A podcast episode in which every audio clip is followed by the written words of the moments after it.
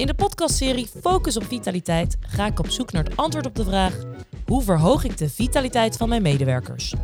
Hiervoor ga ik in gesprek met professionals uit verschillende werkvelden.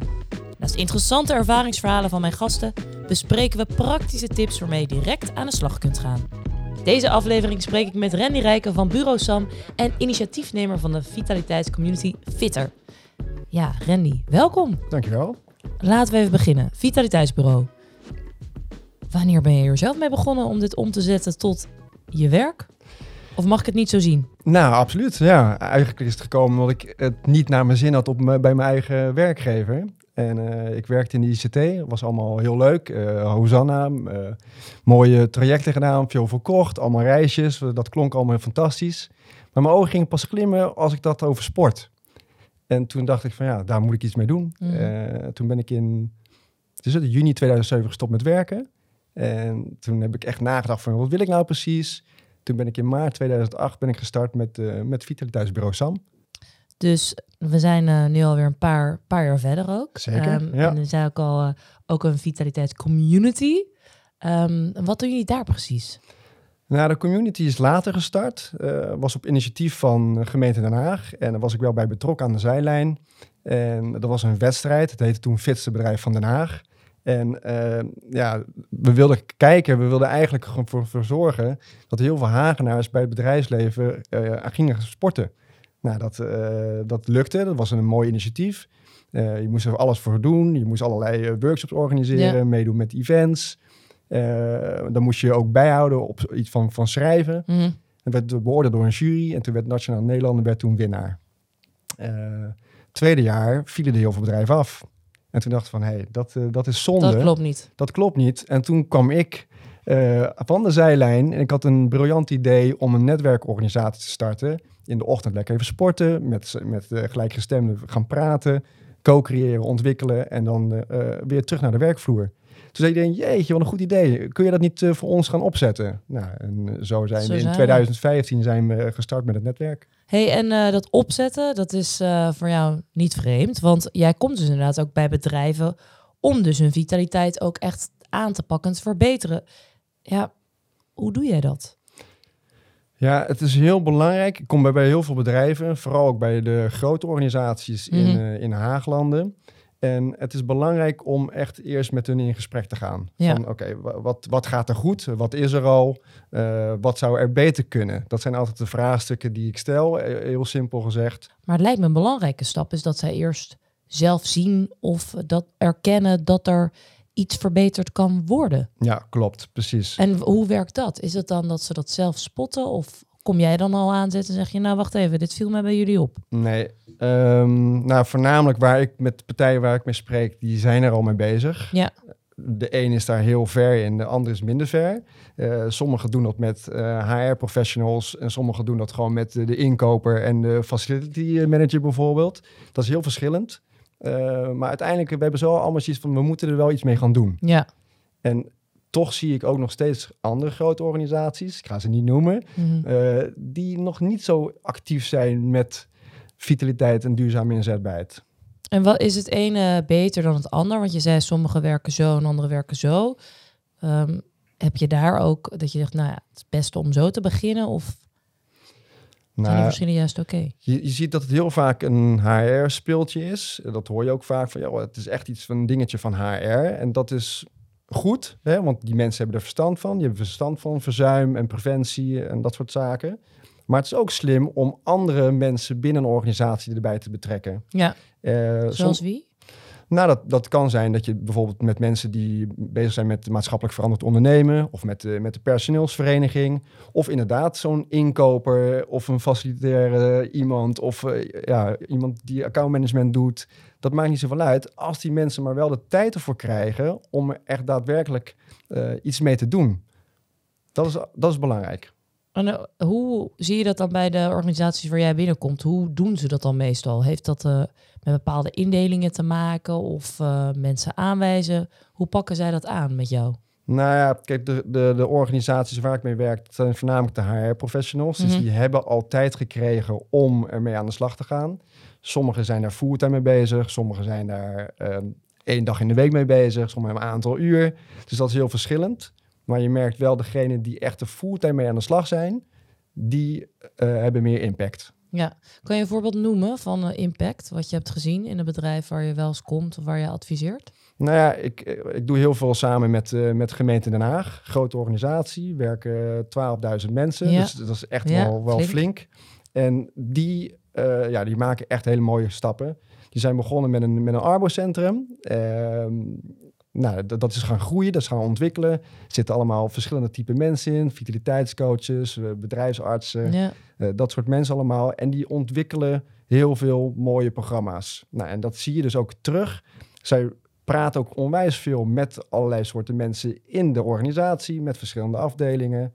En zij maken echt wel op maat maken ze programma's. En dat is heel tof. En dan zie je dus ook, omdat er mensen zijn binnen de organisatie die ook iets kunnen. Uh, iemand heeft verstand bijvoorbeeld van, uh, van, van yoga. Iemand heeft verstand van vrouwen in de overgang. zo zijn er allerlei experts ook te benoemen. En die gaan mee in het programma. Dus ze doen niet alleen maar externe inzetten, maar ze doen ook gewoon met interne mensen gaan ze aan de slag. En dat heeft echt heel veel effect. Is het uh, dan van belang een soort verantwoordelijkheid ook te leggen bij de mensen die in de organisatie zelf al werken?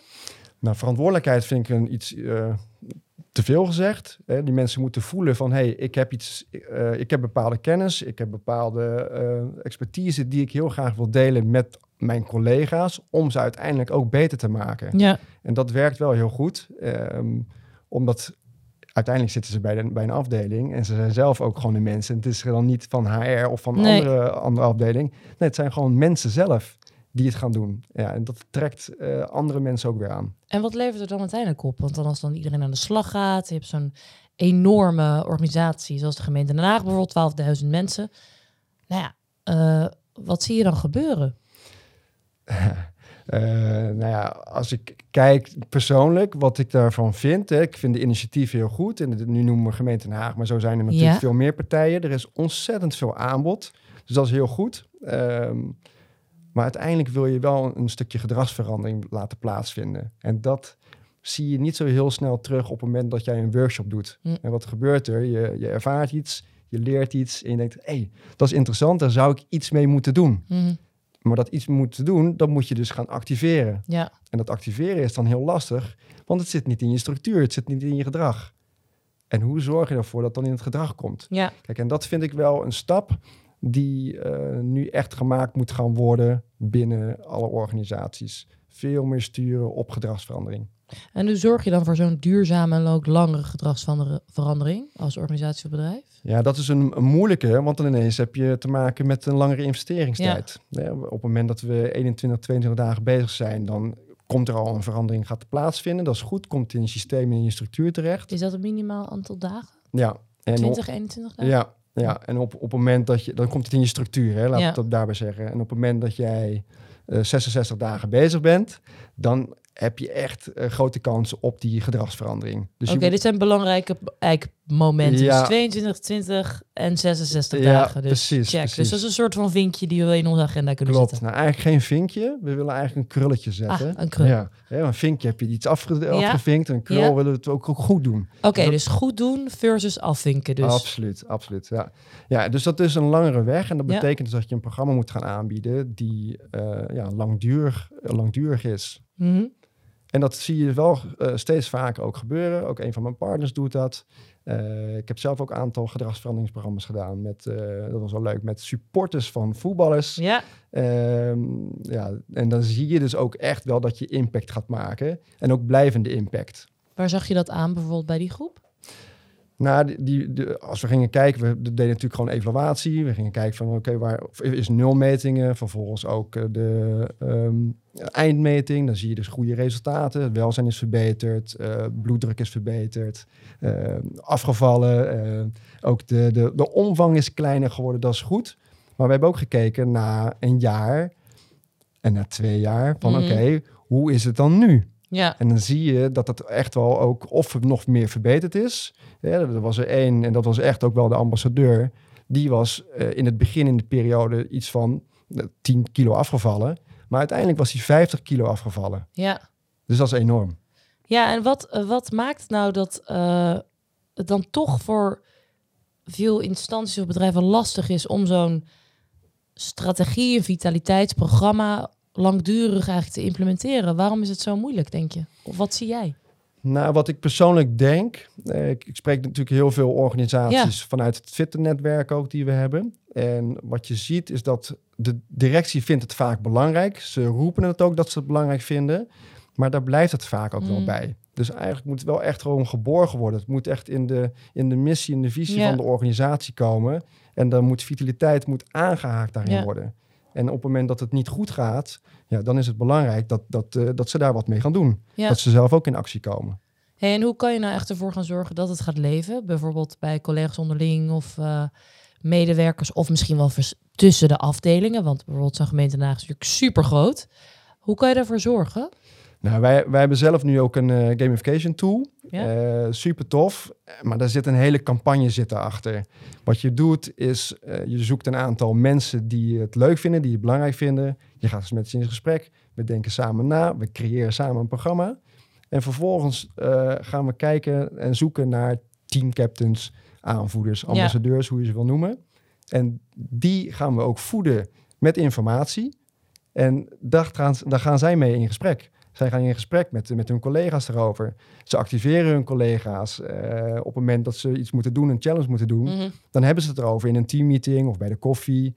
Ja, en dat werkt enorm goed. Dus eigenlijk het een beetje aanstekelijke, motiverende. Klopt, precies. Ja. En af en toe zit daar dan ook nog wel eens een prijsje aan eh, gekoppeld. Want dat is ook natuurlijk wel, wel grappig. Dat Zoals kan, eh, wat? Ja, dat kan heel simpel zijn. Eh, dat ligt aan, aan het thema. Als we het bijvoorbeeld hebben over ehm, ehm, zeg stress, bijvoorbeeld zoiets. Mhm. Nou, wat, wat kun je doen?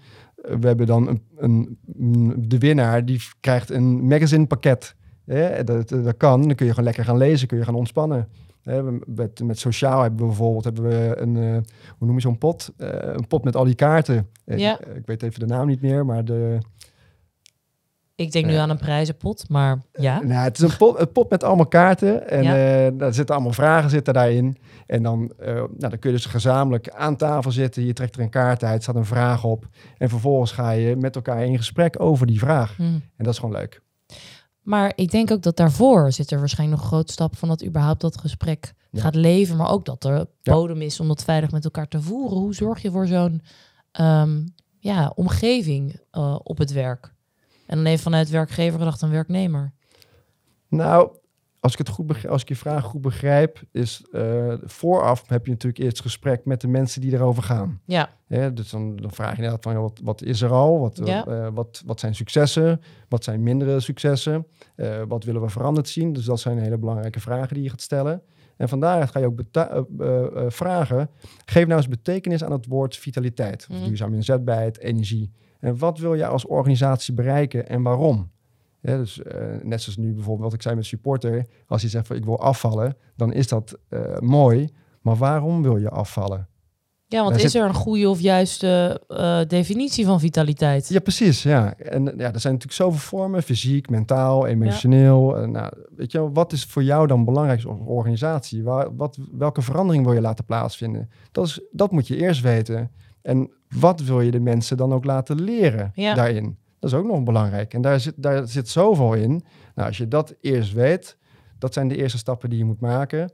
Eh, en uiteindelijk moet je natuurlijk ook de organisatie mee hebben. En de organisatie bedoel ik dan ook het managementteam, eh directie van, eh, van bestuur, weet je wel, dat college van bestuur, directie. Ja, Ja, dat zijn belangrijke mensen die ook erachter moeten staan en zeggen van joh, je mag ermee aan de slag. Ga ermee aan de slag, we vinden dit belangrijk. wat zijn de fouten die een organisatie daarin kan maken? Of een valkuil? Dat je zegt, nou, daar, dat moet je echt wel even opletten voordat je die verschillende stappen door, eh, doormaakt. Nou, wat ik zie en wat ik hoor ook van, van andere organisaties, Valko, is dat ze roepen, we doen het best goed. Eh, we doen het best goed. En dat is ook zo, hè? dat eh, moet ik niet uitvlakken. Eh, want er is heel veel aanbod. En er worden heel veel workshops georganiseerd, webinars en, en trainingen. Die zijn er allemaal. Maar als je dan heel weer gaat pellen en gaat de dieptevragen gaat stellen van oké, wat is nou precies het effect? Dan zie je en dan merk je dat ze zeggen, ja, er zijn toch wel weinig mensen die deelnemen. En zeker nu in de afgelopen coronaperiode merk je heel sterk dat dat minder is geworden. En dat komt doordat een verandering is in de structuur. Eh, we hebben het druk, eh, geen prioriteit. We denken dat we het niet nodig hebben. Dat zijn allemaal argumenten wat mensen aangeven om er niet aan deel te nemen. Dus een valkuil is van ja, we doen het al heel goed doordat er heel veel aanbod is. Maar als we kijken naar het effect en het resultaat wat we behalen, ja, dat loopt nog wel achter. En daar zouden we wat moeten komt dat toch? Want ergens dan hoor je de verhalen van hoe goed het gaat, resultaten die kunnen worden geboekt. Waar zit dan toch dat, ja, of het niet meedoen of het stoppen ermee? Waar zit hem dat in? Hoe kunnen we dat voor zijn bijna met elkaar?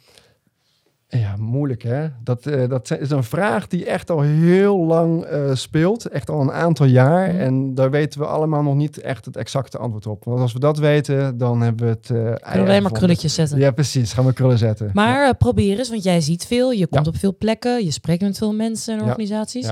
Wat is nou iets dat je denkt, oké, okay, maar wacht. Dit zouden we kunnen doen. Of dit kan misschien iemand die luistert nu zelf al gaan doen. Nou, wat heel belangrijk is, is dat een organisatie luistert naar de mensen. Mm. Ja, dat is natuurlijk een hele belangrijke, want je moet weten uh, waar de behoeftes liggen.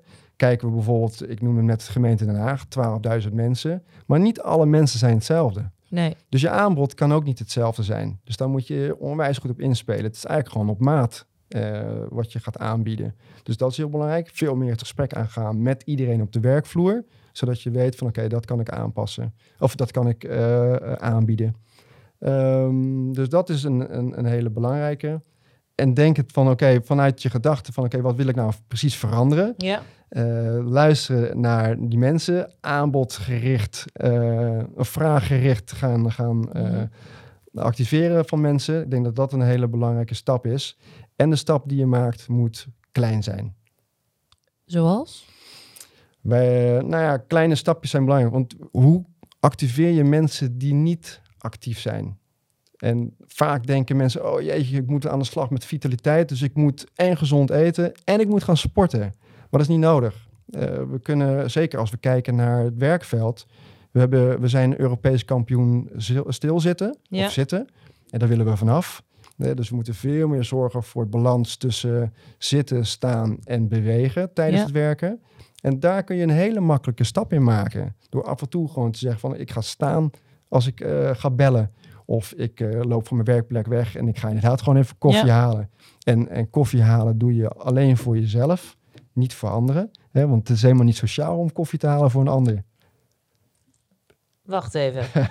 dus dat moet ik inderdaad niet koffie halen voor een ander. Daar moet ik mee stoppen. Ja, want je gunt een ander geen loopje als je, Ja. als je eh, voor iedereen een koffie gaat halen. Ja, dus, ja. dus nou, dat, soort, dat soort dingetjes kun je heel laagdrempelig kun je dat maken. Op een leuke manier communiceren. Dat is ook belangrijk, eh, dat we alles ook gewoon goed en eh, op een leuke, plezierige manier communiceren. En niet van het is een moeten, maar van hey, Nou, want daar wilde ik even dat woordje moeten. Van ik moet sporten, ik moet vitaal zijn, ik moet dit implementeren. Het is een HR, moet je, ik noem maar wat. Hoe belangrijk is dat woordje moet in het hele door laten leven van vitaliteit binnen het werk en überhaupt binnen de mensen? Ja, we moeten natuurlijk helemaal niks.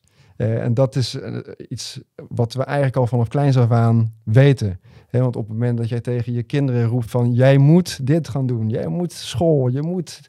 Wat, wat krijg je dan? Dat ze het juist tegenovergestelde gaan doen en het niet gaan doen.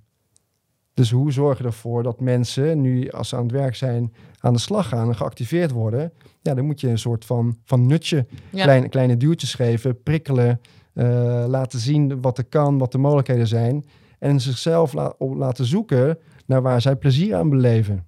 Hey, en uiteindelijk, als je dan zo'n samenwerking hebt gedaan met, eh, of doet eigenlijk langdurig, ehm, hoe meet je dan uiteindelijk die resultaten? Weet je, los van de glimlachen op iedereen's gezicht, hoe, hoe zien jullie dat terug? Of hoe zien de organisaties dat terug nadat ze aan de slag gaan met vitaliteit? Ja, nou, dat geef ik ook altijd wel aan bij, bij elke partij waarmee ik ook samenwerk. Ehm, het is belangrijk, de evaluatie is natuurlijk belangrijk, maar dan scoor je bijvoorbeeld een 8,5. Denk je zo, ik heb het goed gedaan, ik heb een 8,5 gescoord. Maar uiteindelijk wil je weten wat ze er- ermee gedaan hebben. Ja, achteraf na een aantal maanden. Dus een effectmeting is ontzettend belangrijk. En op het moment dat je effectmeting doet, dan kun je zien van joh, heeft het iets opgeleverd ja, waar ik in heb in, eh, geïnvesteerd.